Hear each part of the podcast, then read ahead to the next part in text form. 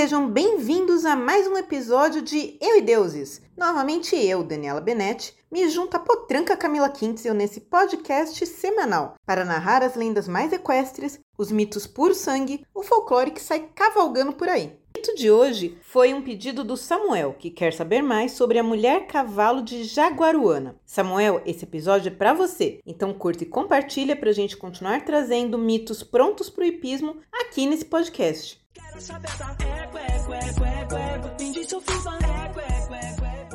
Olha, quando a gente recebeu esse pedido, eu entendi errado e anotei como mulher cavalo de Jaguariúna, o que dava zero resultados em pesquisa. Aí, no YouTube, eu descobri que era Jaguaruana, uma cidade no Ceará conhecida como a terra da rede de dormir. São mais de 200 fábricas do produto no município. Caramba, hein? Mas parece que mesmo com tanta rede, a população da cidade não descansa muito bem com essa história de mulher cavalo. Também chamada de assombração de Jaguaruana, a criatura seria metade mulher e metade cavalo, praticamente um centauro feminino. Se você não sabe o que são centauros, a gente já falou de dois deles e da espécie em geral nos episódios sobre Quiron e Ixion e a nuvem. Depois vai lá escutar, tá na nossa listinha. Senta que lá vem a história. No caso de Jaguaruana, a criatura não é muito querida pela população local, não. Muitos habitantes contam terem avistado e até serem perseguidos por ela à noite em locais ermos, estradas e perto de mata. Por causa dessa história, os jovens preferem sair à noite sempre em grupos. Alguns já tentaram caçar a tal mulher cavalo. Coitada, gente. A lenda que corre pela cidade é que a mulher cavalo era uma dona de casa simples, casada, mãe de três filhos, que morava em um sítio no estado do Rio Grande do Norte. Eu não sei porque ela moraria em outro estado e assombraria o Ceará, mas enfim, é o que dizem pela cidade. O quê? Nada faz sentido nessa frase, cara.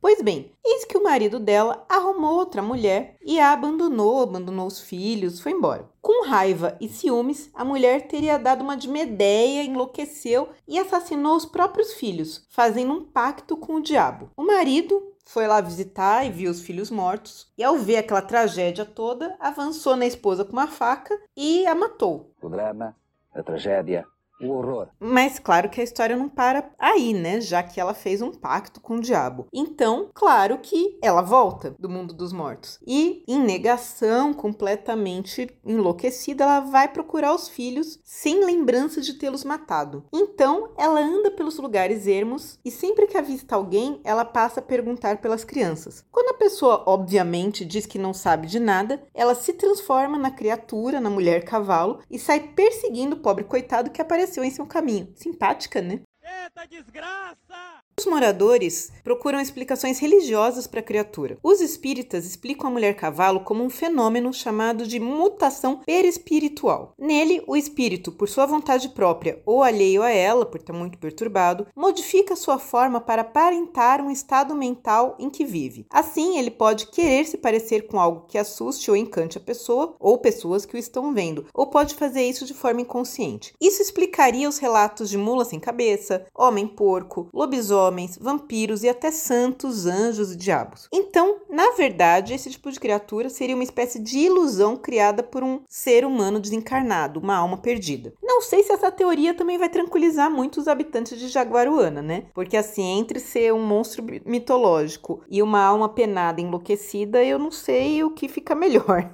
Tinha mudado para melhor, não muito bom, meio ruim também, ruim. Agora parece que piorou. Claro que a gente percebe logo que a lenda parece beber da mitologia grega, e aí vocês podem se perguntar se existem mulheres centauros nas lendas. A resposta é sim, existe, e a mais famosa delas era Ilonome, esposa do centauro Silarus, que aparece nas histórias de Ovídio, um famoso poeta romano, e que se mata após a morte do marido em batalha. Outra inspiração bem óbvia, né, bem clara que a gente vê nessa lenda, eu já mencionei, é a Medeia, de quem a gente já falou aqui, tem episódio, e também a a lenda mexicana de La Chorona. Provavelmente tem um mix mesmo dessas fontes, ainda mais que essa história aí da mulher cavalo começou a aparecer na cidade faz uns 12, 13 anos, pelo que eu consegui encontrar. Então, ela tem um, ela tá mais para lenda urbana, né, com traços de mitologia grega em pleno Ceará. Eu achei assim tendência, achei criativo, né? Não sei, não consegui achar o que pode ter originado essa lenda, nessa né, essa conversação na cidade, mas a gente percebe percebe que tem essas fontes.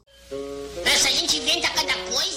E esse foi mais um episódio de Eu e Deuses, seu podcast semanal de mitologias, todas as quintas no seu agregador de podcast favorito, no nosso canal no YouTube e também no nosso site euideuses.com.br. Se você gostou, mande seus recados e pedidos para contato@euideuses.com.br ou se preferir, apareça nas nossas redes sociais para trocar uma ideia: Facebook, Instagram, YouTube. Recadinhos. Gente, muito obrigada a todos que mandaram feliz aniversário. Olha de coração, gente, obrigada para a Isha, é, a mãe dela, toda a galera que segue a gente, o John Mercúrio, todo mundo que mandou um feliz aniversário para mim, também uns dias antes para Quintzel, porque são as duas aquarianas. A gente agradece muito mesmo pelo carinho. E como sempre, podem continuar mandando seus pedidos, vocês entram na listinha e a gente atende aqui, procura tudo que vocês quiserem de lendas sobre santos, mitos, enfim. Também pedimos que, se vocês gostaram, compartilhem com os amigos, ajudem a divulgar o podcast, porque assim a gente cresce e continua no ar, que dá um ânimo pra gente continuar a produzir. E fica aquela dica para criar seus próprios seres mitológicos de sucesso. Vai ler uns livros? Até o próximo Eu e Deuses. Bye bye!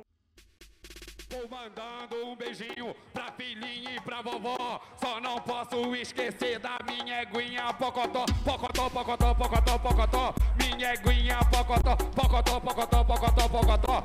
Minha eguinha pocotó.